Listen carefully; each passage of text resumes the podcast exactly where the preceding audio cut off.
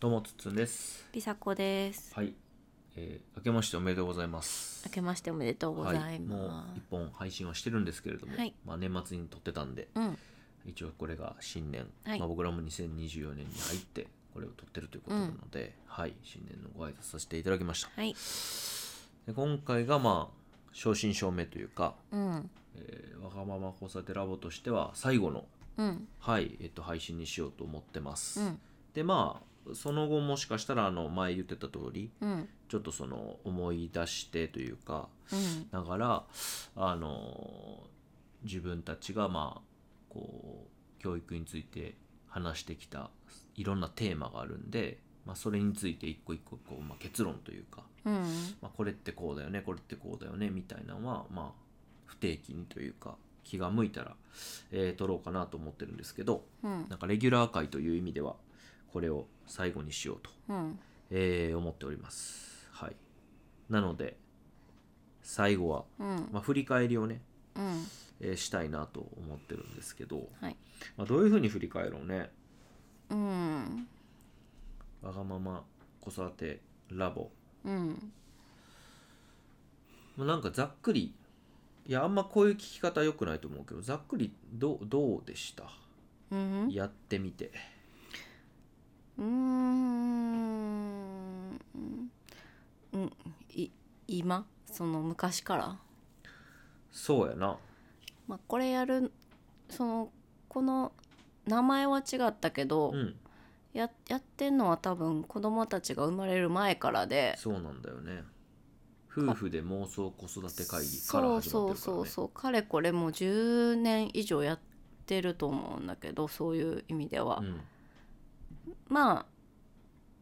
その定期的にみたいにやりだしたのは割とここ数年うんか。な、そうやね。多分間に全くやってない期間がなんか何年かあったりもするかもしれへうんんし、って感じやけど、うんうんうんそうやねまあなんかうん、よくこんだけできたなって感じ かなむしろそうね、ああまあそうねなんかそのそもそもだってまあ情報発信、うん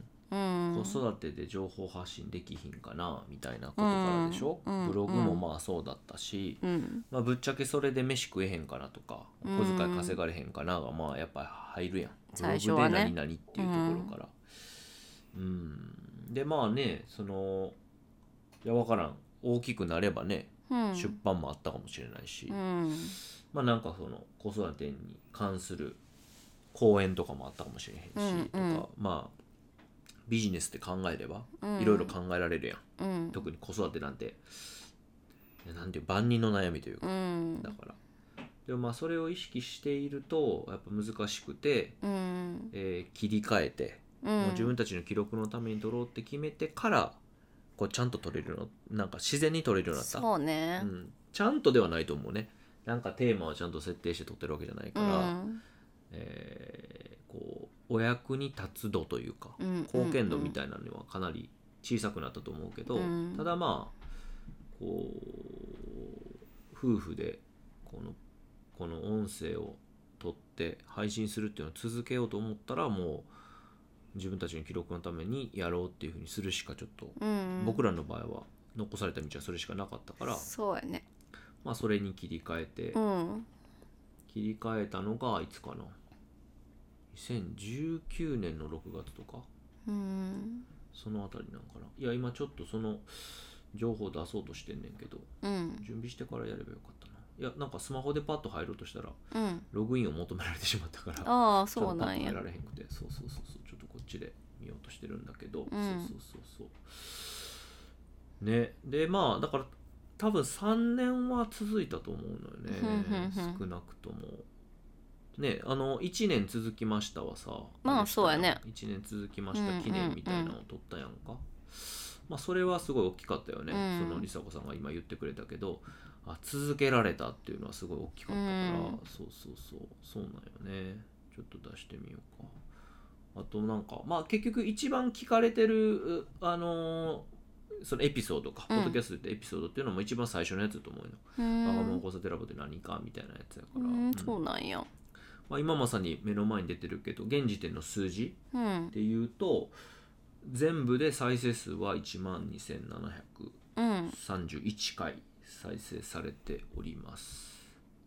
はいで多分ですね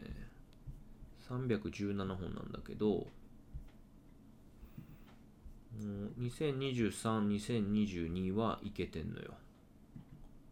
毎週更新あでも毎週更新もなちょっと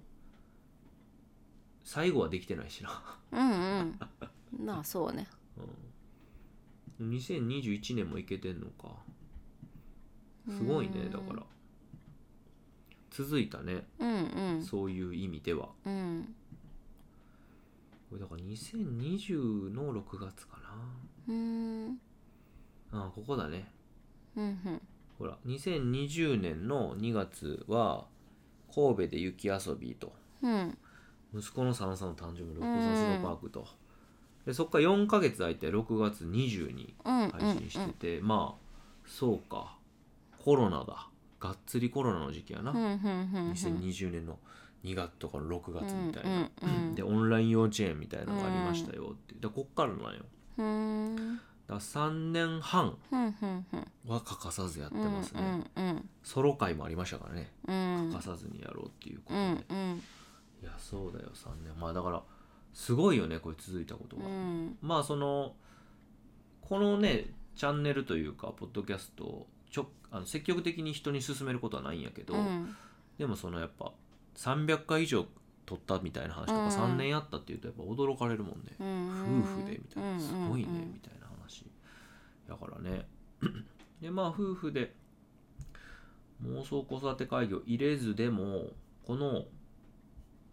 マママ子育てラボ」自体は2018年うんそうやんなだって12みーちゃんが生まれたのがねいやー5年だねだから、うんやそうだばいねなあすごいですね続いたなーっていうところが一番まあそうやね良かったことは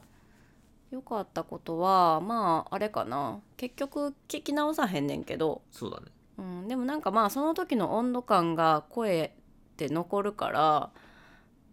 うーんまあそういう意味では子育ての本当にこういいこともしんどいことも結構こう残ってるのは何かしらは自分たちがなのか子供たちが聞くか分からへんけど、まあ、その温度感とともにその時の気持ちをこう蘇らせれるというか、うっんていう意味の記録としては良かったんじゃないかいやなめちとゃくちゃい思いっとて思うる。ううんんしまあ今後こう AI にこれをうん読み込ませた時に、多分こういい情報になってるから、うんなんか聞けると思うよね僕らがなんかどの辺りでとかうんあの困ってたかとかどの辺りでその大きな出来事があったかとか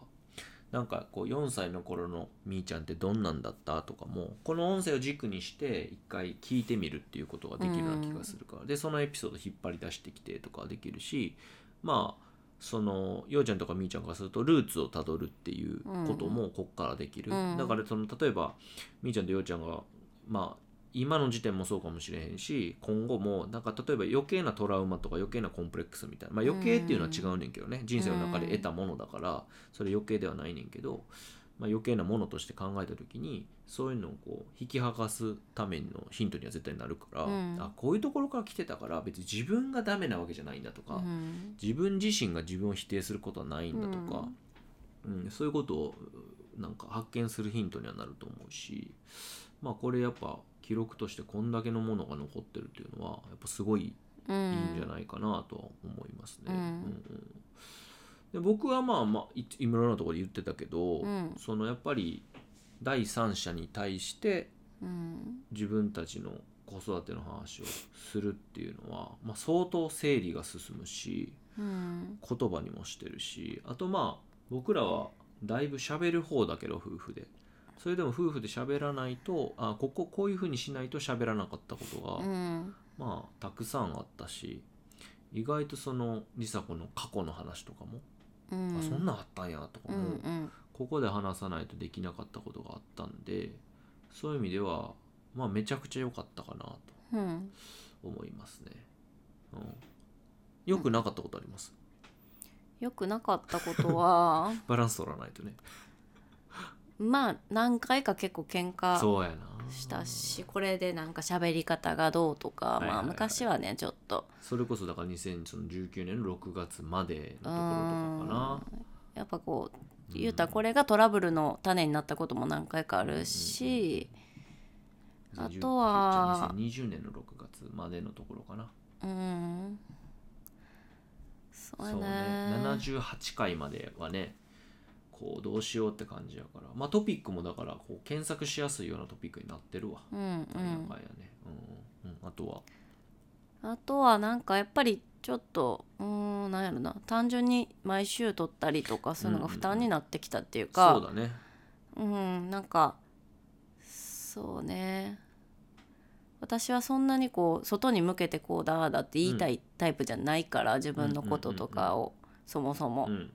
なんかそういうのも含めて外に発信するのもちょっと精神的になんか、うんうんうん、負担になってくるのと単純に物理的に、そうそうなんか、うんまあ週に1回やけどなそうやねんなけどなんかタスクとして常にあるっていうのが、まあちょっとしんどくなってきたなっていう感じかな。だから多分それってもうそもそもおかしいというかやらん方が良かっ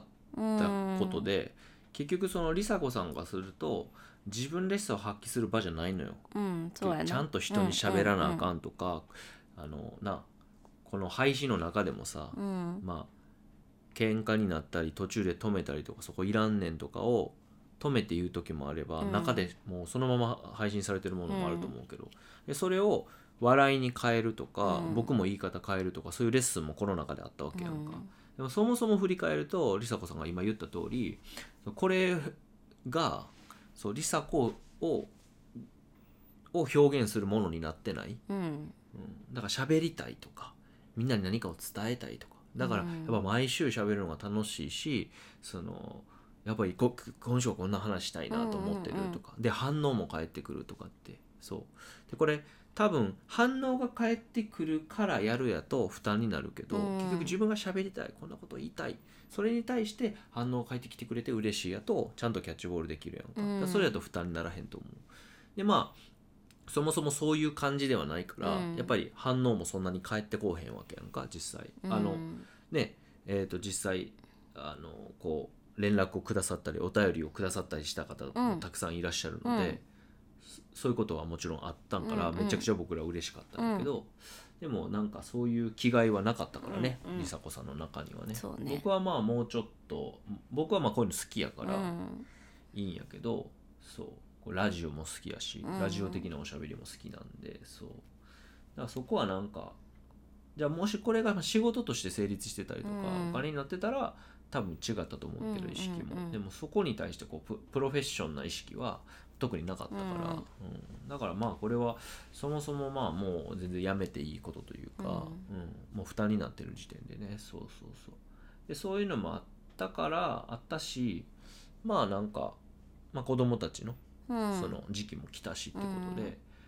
まあすごくこうポジティブだよね、うんうんこれが終わるっていうこと自体はでやったこと自体もポジティブだし、うんすごくこうすごかったねこれ自体はね、そうね、うんうんうんあまあ夫婦で子育ての話をやってみたらいいんじゃないかやったらなんかこう工夫してうん配信すれうんうばんアクセスが多くなってとか、まあ今やとね YouTuber だけど多分ポッドキャスターみたいな人たちも多分いるし、うんうん今後音声メディアもの伸びていくと思うから、まあ、やれる人はねやったらいいかなと思うんですけど、まあ、僕らの夫婦での子育てでの情報発信というのは、まあ、これが、まあ、限界というか、んんまあよそうくねやりきったなというう、ん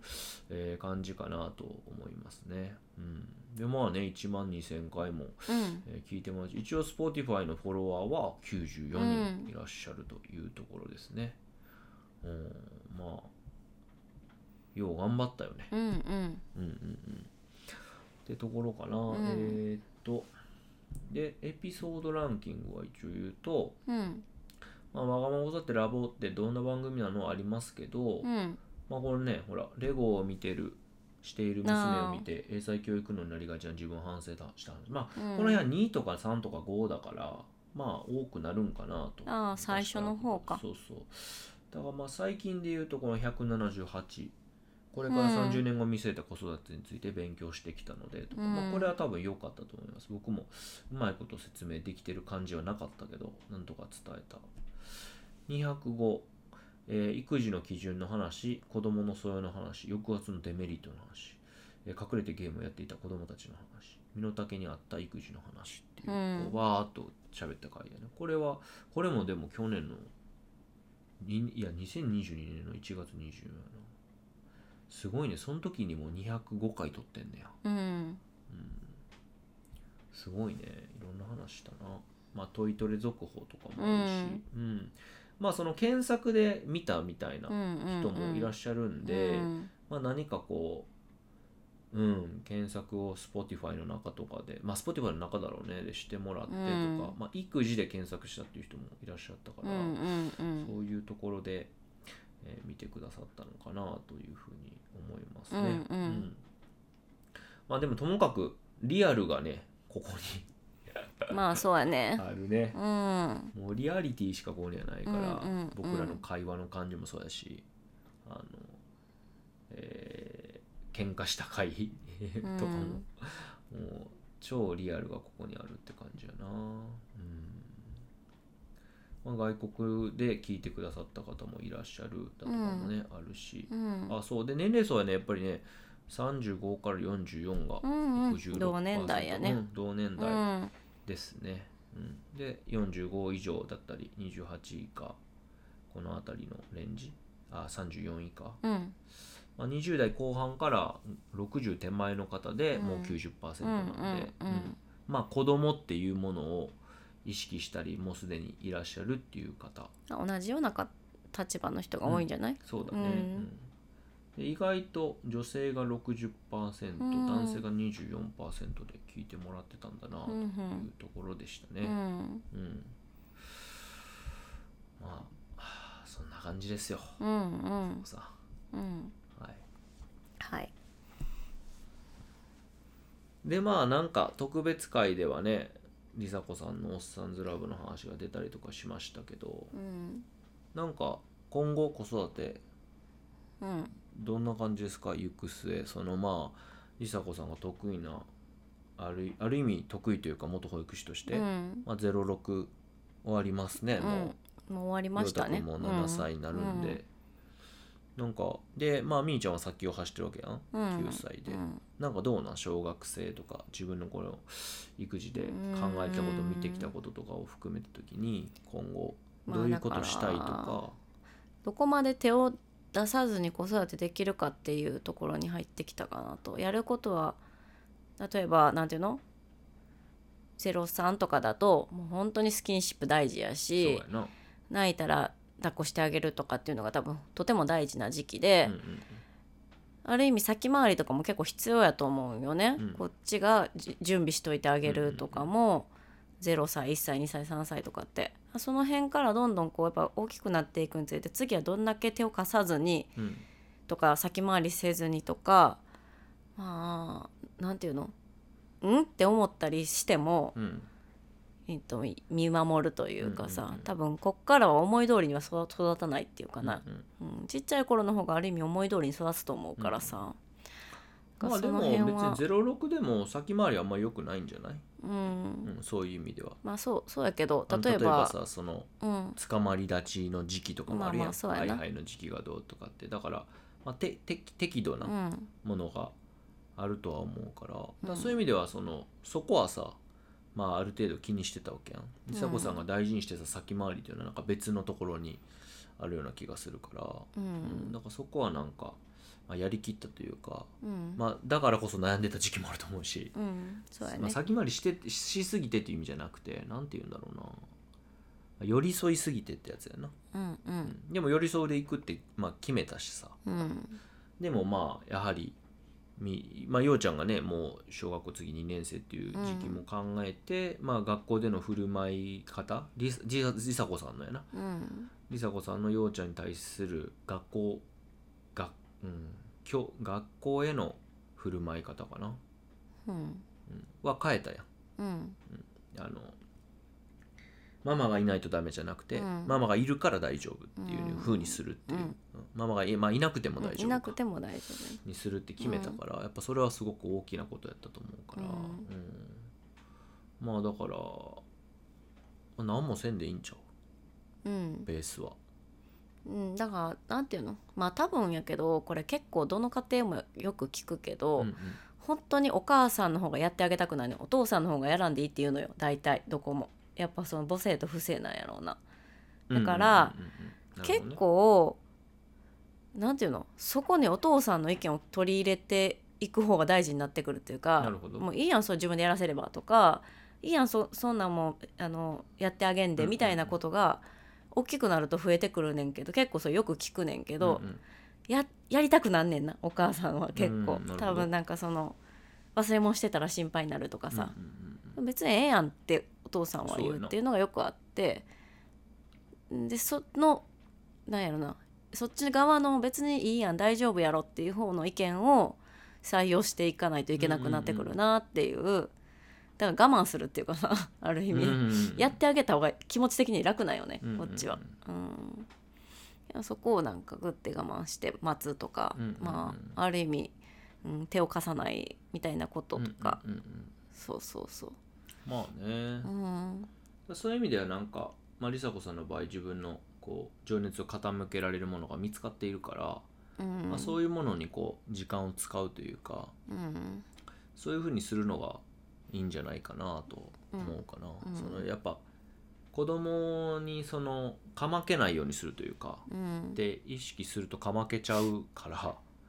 他のことをやるっていうのが、うんまあ、忙しくするというか、うんそういうことをする方がいいかもね、そうやねうん、結局子供のこと見ちゃうからねうん手出さんようにしよう先回りせんようにしようと思うと子供子供子供ってなるから、うんうん他のことでまあだから一つはその梨紗子さんがまあ復職するうんあの仕事をし始めるっていうのはすごくいいことなんじゃないかな、うんだから子供のことまで手回らんくなると思うから、うんがっつり働き出したらそうやなうん、だからそれぐらいでちょうどいいんかなと思うかな、うん子供たちは。うん、でなんかまたその意識とかそういうふうに梨紗子さんがこう手をかけなくなるというかうんとさらに子供は成長すると思うからそういう意味ではうまあ、自分たちで自分のことやらなあかんくなるから、うんうん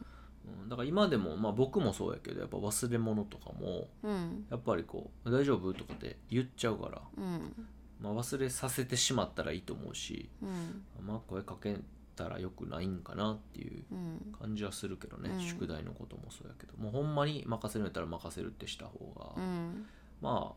ぶっちゃけどどうでもいいわけやんうん宿題とかもさ、うんその出す出さへんっていうより、うん、出す出さへんもどっちでもいいし出さへんかったら怒られるわけでしょいやまあ怒られはせんけどなじゃあうん怒られへんねやからええやんとかもあるしだからそういうのはもう自分で決めるべきよねうんそのどっちでもいいか本人が決めるわけやから、その他人とか、だからこっちは言うとその先生に親が言われることを覚悟しなあかんねあまあまあまあまあそうないやちゃんと見てくださいとうかんうんまあ、そういうことならねそうそうそうそうだからそれじゃないどっちかっていうとうんそんな風になるんかななるというかそこが多分邪魔してるかなちゃんとした親と思われたいわけやっぱりああまあそれはまあ他人様の話はもう知らんわ、まうんあ、僕らはってことよいや私はあるで全然ああそうだってちなゃんんてとした親でいたいそうそうだからへえ要はなんていうのそうなんやへ面談もあるしさ個人懇談先生と話す機会とかもあるし、えまあ、そういう時に「お母さん宿題全然お子さんしてないですけど」ってまあ言われるって言われるやん絶対もししていってなかったら、っていうのはなんかこう覚悟しなあかんなって感じなんか全然いいへわ、えその言われてもって感じでは全然ないえなんでだってそこは別に特になんもないやんいやいやいやいなやんて答えるだってそれはさあれやでしなくてもいいと思ってるんですきりじゃないからさ、うんいやこれは本人に任せてるんで、うんもしかしたらその宿題ができなくてあの先生にあのご迷惑をおかけするかもしれないんですけどあーそうそうもう少しちそれょっはと子供たちに任せて自分たちで自分のこと管理できるようにしたいと思ってるんです、やったら別に覚悟とか別になんもないやん、うん、でも多分それはそうやねんけど、うん、えっと子供に任せて OK と思ってない先生はいっぱいいるから親がもうちょっとちゃんとやるべきだよっていうまあある意味1年生とかもちろんやけどでもそれは対話やんそ先う生そとうそうだから面倒くさいやんそういうのもああだっていちいちそういうのしなあかんすごいくさがってるわけねそうそうそうそうそうそんなにこれは面倒くさがっちゃダメなんじゃないうんだからそうだねっていう、うんうんそれはだっていやわからんそれはまあ面倒くさいと思うけどうん、なんだろう面倒くさいけどなんか子供のためというかどうしたいかとかどうなってほしいかに関わるやんいやでもこれは多分結構あるあるやと思ういやあるあるやとやっ思ぱ先う生あにるあるやと思うけどいやうんまああるあるやと先生というか、うん、うんまああるあるでもないんちゃうそうまずそういう教育方針立ててる人が少ないでしょまずうんやけどそのなんていうの自分のよくよく考えたら自分のために子供に宿題しやって言ってたなみたいな人まあ、そそのれはうんどっちでもいいよそそうそうれはどっちでもいいよそれはだってそうでもいいやんうんだから結局いやいやどうしたいかやんうん自分が子供に対してというか子供にの未来をどう願ってるかうんやん、それだけやからうんそれをさあ自分の自分のために言ってたなってめんどくさがっちゃってたなって反省するのはいいやんその時に気づいたから、それで全然いいと思うしじゃあどうしようっていう話やからうんそうそういやでもそのなんか別に覚悟はいらんかなと思ってそのまあ先生によるけどねうん先生がもうガミガミガチガチの先生だっただからうちはまだなんかその今の担任の先生はまあうん喋れる人というか、うんである程度まあ若いというかやからその昔かたぎでガッチガチじゃないからまあはは話せるかな話せば分かるとか納得してもらえるか分からんけど、うん話せるなっていう感じはあるからまだ恵まれてると思うようんだからまあ大丈夫かなと思っててでもそのなんかもう結構ちょっとおとしめしててうんもうそういうこうすすいや宿題ってやるもんでしょみたいな先生がアイデアとだいぶ面倒くさいと思う、うんうんでもまあどうなんやろなそれはうんどうなんやろうんまあ俺が面談行った方がいいんかないや俺は別にそれでそういうふうに先生になった時にいやこうじゃないですかってその限られた時間の中でも先生と面談した上で多分もしそれで納得いってもらえへんのやったら例えば教頭先生と校長先生と喋りたいなって俺はなると思うで全然喋っていいと思ってるうんで喋った上でそれはだって俺らはきあの公共の公立の学も入れてるから、うんそれに沿わなあかんと思うねうんだから話した上でいや僕はこういう考えもあるしこう思ってると、うんでも校長先生はこう思っててこういうふうに指導してると、うん学年主任の先生はこう思っててこういう方針でやってると、うんただもうその方針には沿わなあかんから、うんああなるほどねでお終わるところもあるし、うんまあ、僕が話すことでなんかこう変化が生まれるってこともあるかもしれへんから、だからまあそれはなんていうそれそう,、うんそういうふうにコミュニケーション取るっていううん感覚かな僕は。うんでまたこれは梨紗子さんのまあそのなんていうこ個性というか特性やから、うんその嫌やねんこういうガチャガチャしたりとか、うんまあ争うじゃないけどうんも揉み合いになるの嫌やん。うん俺はあんま何も気にせえへんからそれは普通にコミュニケーション取ってそこで何かが生まれるって感じで梨紗子さんどっちかというと摩擦が起こることはあんま好きじゃないから、うんただまあそれだけやと思うねんなだから面倒くさいっていうのも多分その摩擦が起こるってことが嫌で子供たちのことを子供たちの未来はすごく願ってるし、うんこういう風になってほしいなと思うしやっぱ学校に対してもね「えーここどう?」なんて思うこともあるけどでも摩擦を起こすのがあんまり好きじゃないからただやらへんっていうだけやと思うよな、うんでそれは別に俺はこう何も否定せえへんというか別にいいと思うね、うんそういう意味ではなんかじゃあ僕らがこの方針で行くとかってあって子供のことをこういう風に大切にしたいというのがあるんやったら例えば面談は僕が行くとかうんそういう風にした方がいいんじゃないかなとは思うよねうんうんっていう話が出てきたよね今うんこうやって話すことでうんうん、って感じかなそうだから梨紗子さんもそんなん言うんやったら行ってよって感じだと思うねんだな もしそんで行くんやったら、うんうんあそれはそほんまにそうやと思うね、うん、で僕はそういうの得意というか全然ありな人やからそういう時は僕が矢面に立つみたいなうんそういうことやと思うねんな、うんうんうん、でもそうかどう思われるかか親が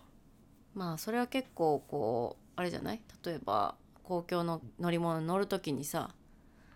うんうんうん必死であやしてる風にまず見せないといけないみたいな感覚があったりあとれかはさ、ねそうだなねんかそういうこう世間からどう思われるかって結構こうある子育てって大きいなとは思う,、んんん確実かに際それはすごくあるもんねうんうんだから、うん、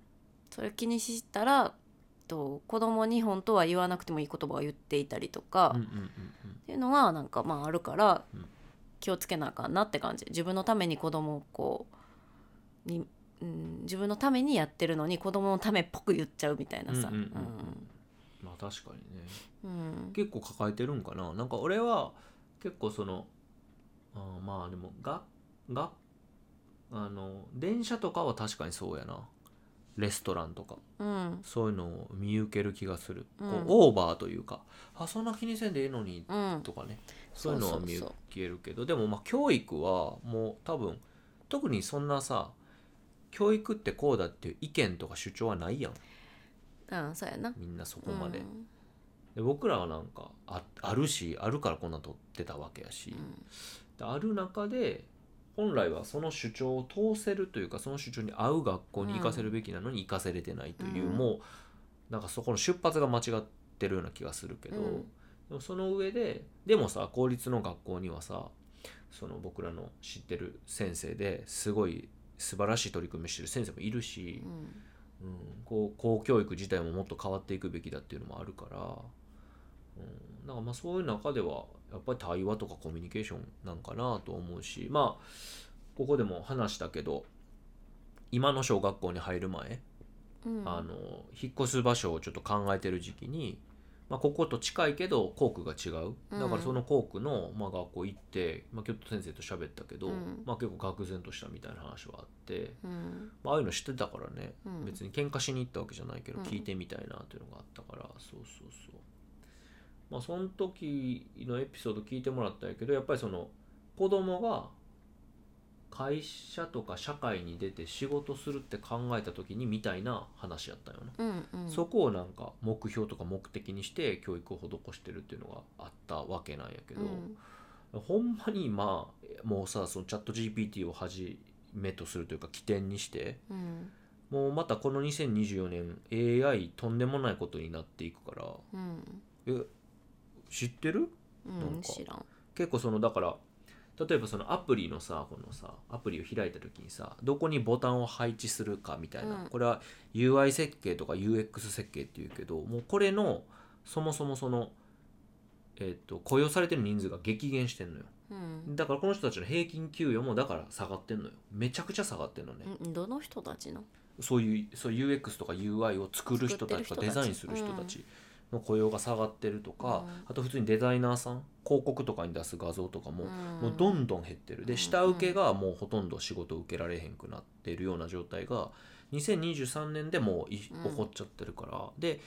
2024年は AI もっと進化しちゃうから、うんもっと違うところに入ってくるだから今動画で何かを学ぶっていうのがさ、うんもう当たり前になってるけど、うん2024年の進化では AI で学ぶがうんある程度こう、もうあのやれる人はそっちでやった方がいいやんってうん気づき始める、今はまだねすごく工夫がいるんようん僕も英語英語の勉強さっきも AI 使ってやってたけど、うんちょっと工夫いるんよ、うんでもあれをしっかりその裏側で動くようにしてでこうアプリとしてそれこそアプリとして使いやすくしてうんっていうものが多分出だすから、そうするとそんなこと AI の裏側でどんな動きしてるかわからなくてもさ、うんそのアプリを取って使い始めれば誰でもさ、うん AI で学ぶっていうのはできるやんで AI で学ぶっていうのは自分にカスタマイズされて学びが起こるからっていうことが多分、まあ、この1年ではある程度形になってうん出だす、だからこう一般の人たちにどんどん広がっていくみたいな風にうんなっていくからその AI のそのん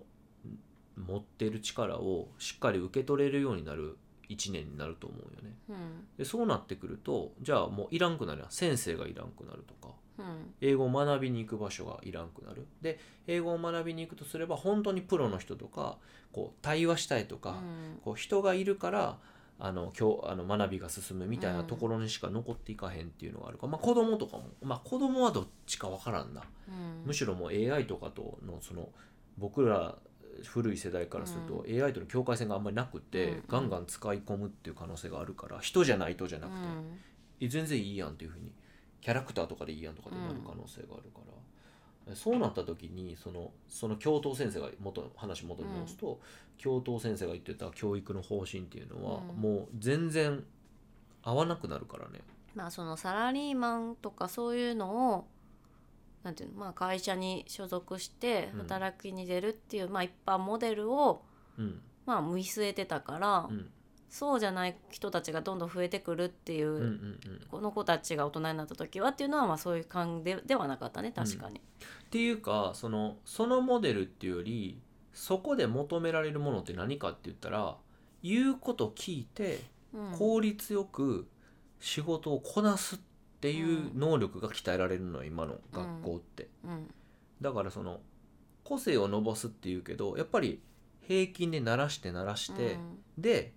すごく才能のある人の言うことを聞くように設計されてるのよね、だからもうそういうことをしかできない人材はいらなくなるわけようんうんだって AI の方がいいからあの AI はお金かからへんからねそういう意味では、し人ほどで9歳とううちの子たちが、まあ、もうちょっと7歳や、、うんん15年後とかうんまあ相当だと思うよこの2年の AI の進化見たらうんうんだからやっぱりだからそういう意味ではそうもうそういう能力は全くいらなくなるから今のやっぱ公教育で鍛えられるものは多分ほとんどあのあんまり意味をなさないうんそこで、えー育まれる文化とかうんその習わしみたいな習慣みたいなものは多分、うん、だからまあ僕らはいろんな刺激を受けられる場所として見ているけどでもそこで鳴らされたものっていうのはあんまりかなり良くないものが鳴らされちゃうなと思うな。で今あのちょうどこれ、えー孫泰造さんの「冒険の書」っていう本を読んでてうんこれまあある方僕の知ってる人すごくあのもともと塾を経営されてて、うんでも今の教育の中で、えー違うな塾経営しててすごく本質的な勉強を塾の中でやってたんやけどでも結局その今の教育の中で受験っていう制度があってそこから外れられへんから、うん結局自分がきっと未来はこうなるだろうっていうものに対する教育は塾ではできないって言って塾畳んだうん方がいらっしゃるんだけど、その方が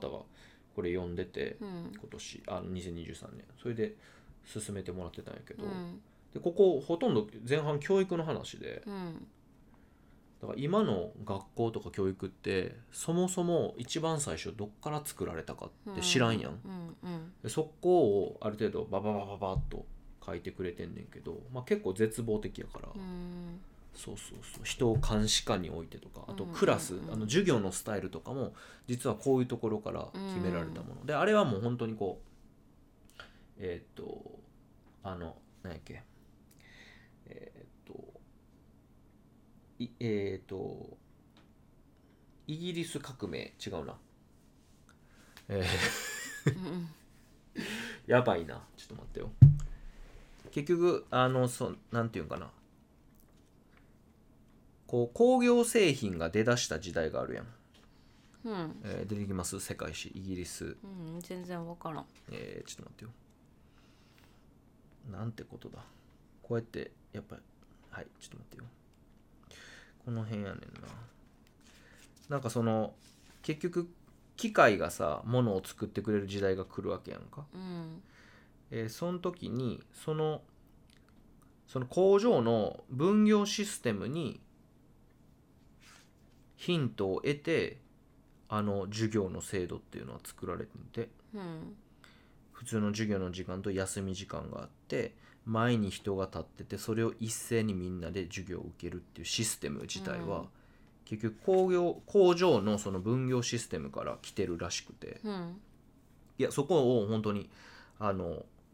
参考にしてあのシステムを作ったってもうそそのまま書いてあるからうん1803年の本に書いてあるこの「教育の改善」っていう本、うんそうそういやだからそういうもんやねうんこのもうそもそも授業のシステムとかうのん時間のシステム自体が、そうそれってだから人間をその効率よく向上工業的にうん排出していくっていう仕組みやんうんそうだからもう時代に合わないよねうん1800年がもう200年前のそうだから300年ぐらいやっぱ教育は変わってないっていうふううにんこれには書いてて、そうそうそうそうそういやだからやっぱそうだからまあ公教育の入れてる間はさもうどうしようもないからうんだからやっぱ親の意識というか接し方でやっぱり考えていかないなという考えあのせ接し方で変えていくことが必要だなと思うけどね、うんうん、なんかそういうのも今読んでるイギリス革命じゃなくて イギリス革命はあるんようんやだねあイギリスの産業革命ね産業が出てこない、うんそうそうそうまあ産業が変わったわけやんか、うん人が手で作るっていうところから産業革命が起きて工場にどんどん切り替わって人手がいらなくなるっていう、うんでまさに今同じことが起こってんのようん人手がいらなくなるからデジタルとか知的生産してたものが全部 AI に取って代わられるからだからすごい時代に生きてある時代が変わるってことすやなごい時代に生きてると思う、うん本当産業革命と同じようなことが起こるからだからそん、まあ、その時の本とか読んでもいいかもねそこでうん振り落とされた人たちは果たして次どういうふうになっていったかとか、うん職は絶対にあるから、うん、あとはまあいろんなもうコストが下がって逆に人間に生きやすい世界になるっていう可能性もあるし、そうだから悲観的になる必要はないけどでも今の教育が合ってないってことは間違いないから、うんまあ、それを見据えてやった方がいいかなと思います、うんまあでも梨紗子さんはそのさっきまあ先回りせえへんみたいな話あったけど、うんでも寄り添うのが得意な人やんうんで僕はほら AI の話とかそういうのも好きやし、うんそういうの追いかけてて、まあ、憂う部分と希望の部分を見てるからうん未来で、だからここもまあ僕は分担してやればうんういいんかな、今からじゃあ AI 勉強しようとかさ AI 使ってみようとか多分ならへんやん、まあそうねうんうんうん使ってみようって思わへんかったこの1年でうんあんまり思わんかったああんまりっていうのはなんか気になりはしたってことうんいやなんかうんうんうん言われたからつつんさんに言われたからちょっとやったぐらいじゃない多分うんあやったんややったやろでも何でやったかな分からへん忘れたけどうんうんうんなんかでもやっぱり今はまだなんていうの使いにくいやんう言んうそうてやなそうやうな、ん普通に使うというかなんそかうそうカそうジそうュアルに使うっていう意味ではなうんだからなんかやっぱそそういう意味でその使いにくいものをよくしようみたいな気持ちはないから私はうんうんうんうんうんかまあ今はまだそんなにって感じやけど、うんうんうんうんまあそのさっき言ったみたいにすごい生活に馴染むというかさサクッと使えて、うんうんうんなんかねそれこそその絶対便利になるから、うんううんんうんってなったら使うんじゃない、そうだね単純に。うんうんうんまあなんかメールの返信を勝手にしてくれるとかもそうだし文章を考えてくれるとかねもうそうであるし、えーっと例えば企画うん企画を考えるときに一緒に話し合いながらできるとか、あと僕は英語の勉強をこう話し合いながらやってるけど、まあ、それぐらいはできるっていう感じかな今現在は、うんもうちょっとできることいっぱいあんねんけどなんかちょこっと言ったらアプリ作ってくれるぐらいのところまでは行ってるから、今のところまあそのちょこっとっていうのの裏側の動きを制御するものをうわーって書かなあかんねんけど、うん今はそうそうでもそこまではもうね来ちゃってるっていう感じかな、うん AI に関してはうんそうねだからまあそういう時代にある中でもまあそのさっき言ってたそのここ何何年えー何な何年かを見据えての,、うんあの教育聞いてきましたみたいな、うんああいうとこでも言ったような、まあ、人間はでもここ変わらへんよねっていうところはうん抑えながら、うんあとは子どもの成長があるやんうんこう母性不正のバランスもあるし子供はこういうふうに成長していくよねっていう一応うん発達段階みたいなのあるからあんまそれで区切るのも良くないかもしれんけど、うんそういうのを見ながらあのなんていうのかな子供と一緒に成長していくっていうことは絶対にやれれば、うんうん、あとはやっぱなんだろうなあとはもうそれぞれこね親が子供にこうなってほしいという像はいろいろあると思うから、うんだからこそ逆に思い切って勉強させるとかもありかもしれへんうし、んそれ勉強することに意味があるってより勉強したっていうその期間とか、うんその努力とかにはすごく意味があると思うから、うんそれはもうそれぞれのねご家庭でこう自分たちが目指す未来に向かって走っていくっていう感じなんかなと思いますね。うん、うん、うんみたいな感じで、うんはい、振り返りもしましたけど、うん今後のことも話しましたね。うんそうやね思いのほか長くなってしまいましたね。そうだね森迫さんがもうグーンってなってるからえグーンってなってます ね。もうだいぶ長いよと。あのじゃあいつも寝てる時間やからじゃない多分もうすでに私はね寝るの早いねん最近ねまあそうだね、うんはい頭がなんか大して動いてないっていいやいやすそいもまそせんもすいませんこれええね、あのしかもそんな中難しい話ししてしまって大丈夫ですよすいませんでした、うんねまあでもなんかそうねうこんうやっぱ現場というか小学校の現場とかにいると、そっちの方がまあ正しいんちゃうかなって気持ちになってくる時があるんよねやっぱあそうなんやそれこそそれなんていうの例えば不登校なりかけたけど、うんうんうん我が子が不登校学校行けへんっていうだけでやっぱ社会から取り残された気持ちになったりとかすごい、焦焦んのよね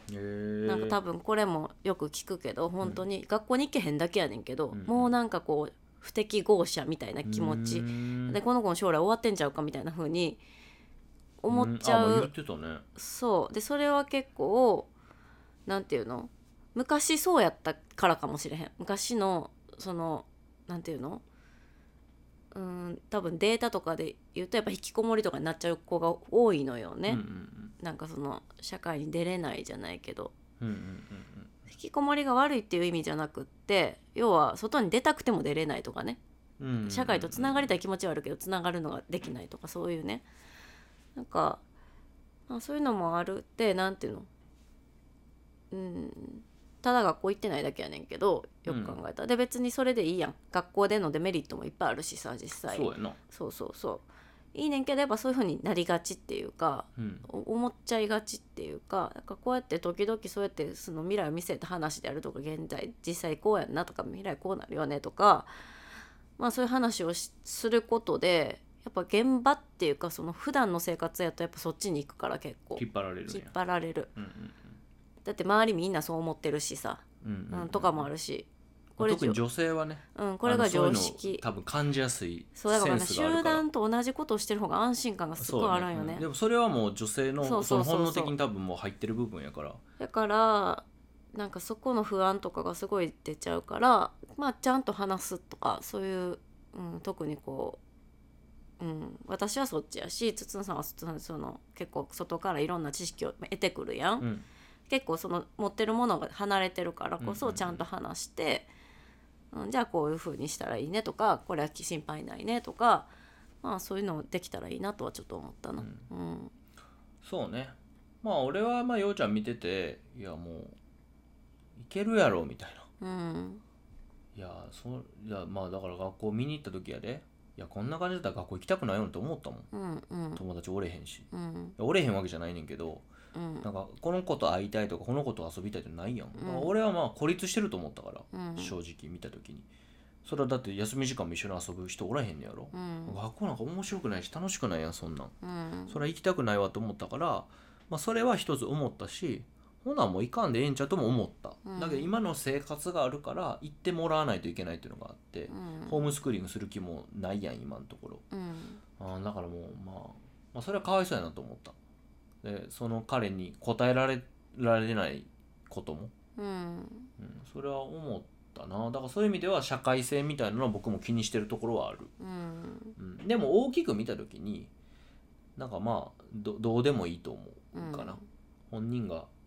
やりたいことがあってうんやりたいことを、まあ、自分の力で実現できるそれはなんかそのいやプロサッカー選手になりたいはうん実現できるかどうかはもう、まあ、運もあるし本人の努力も絶大なものが必要なんだけど、そういうことじゃなくてなんか目の前にあるちょっとしたことを積み重ねてそれを達成するっていう連続、うんそういうのができるんであれば学校行こうが何しようがどこ行こうが外国行こうがうんまあいいんじゃないかなっていうだからその前回の話、えー前回の話かやってみたいな話出たと思うけど、あ前々回かなあのそうやってみたいがあってそのやってみたいをやるやる環境は僕らが作ってあげるしけどそれは自分でできるようにするっていう、うんそれ、まあ、だけかなと、うんあの大事なことだと思うから、うん、まあでも社会性は僕も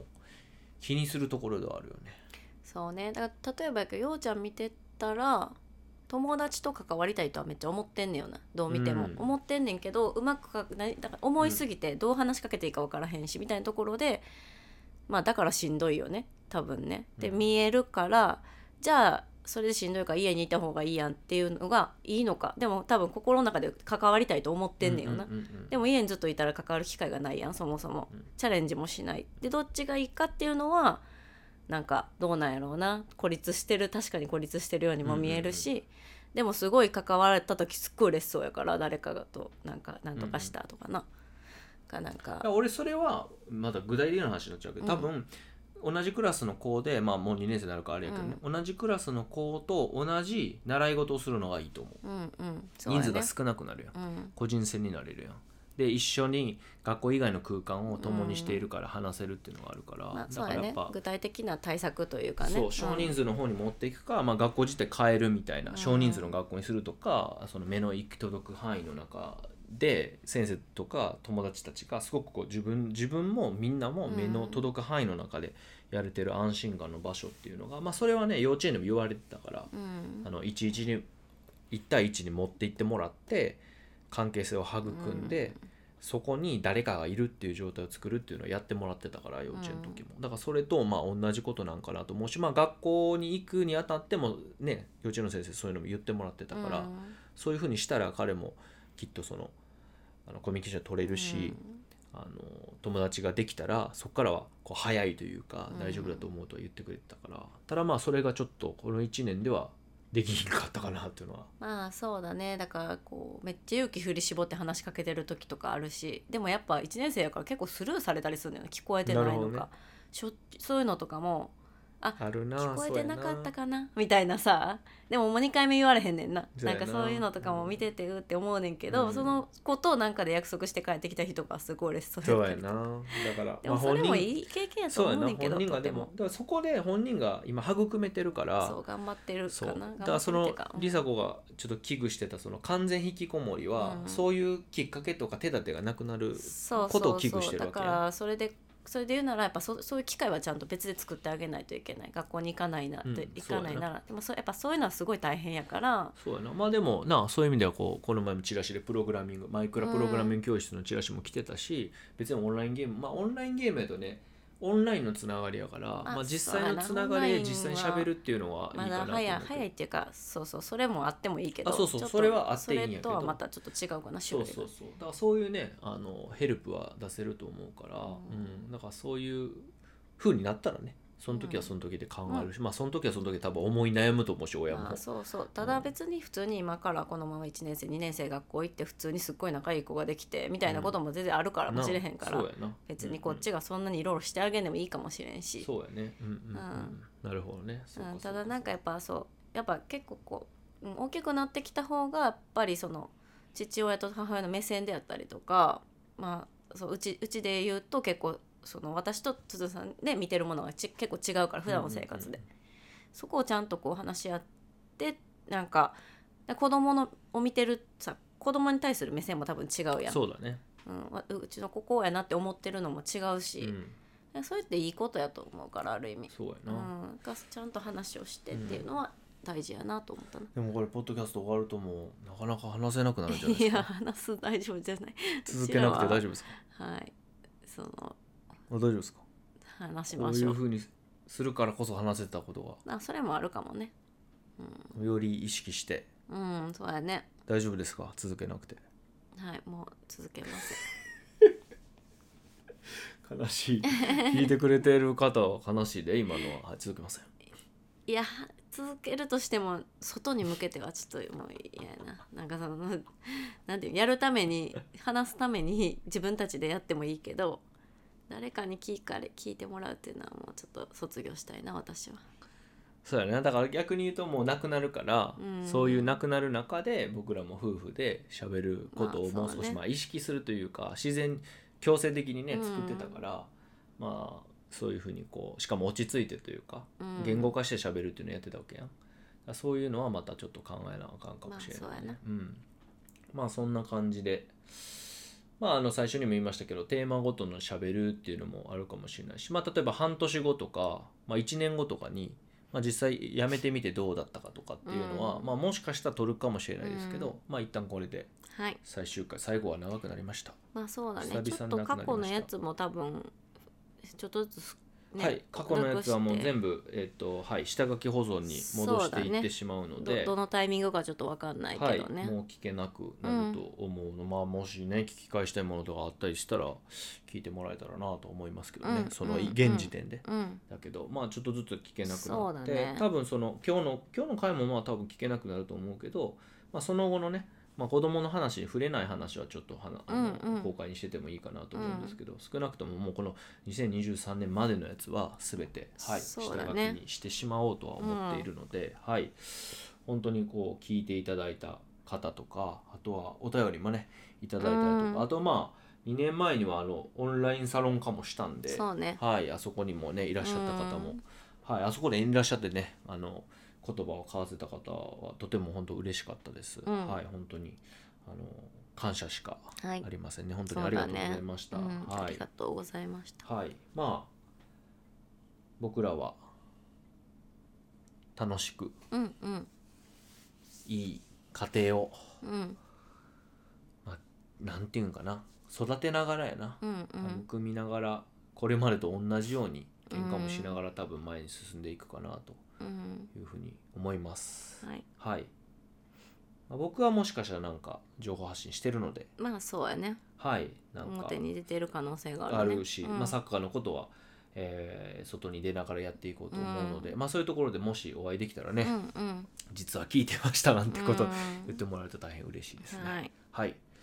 じゃあこれで、うんえーわがまま子育てラボ自体は終わりということで、はいはい、締めさせていただきます。はい、えー本当にありがとうございまあしりた。がとうございましたでは、はいまたはい さよさよなら。 さようなら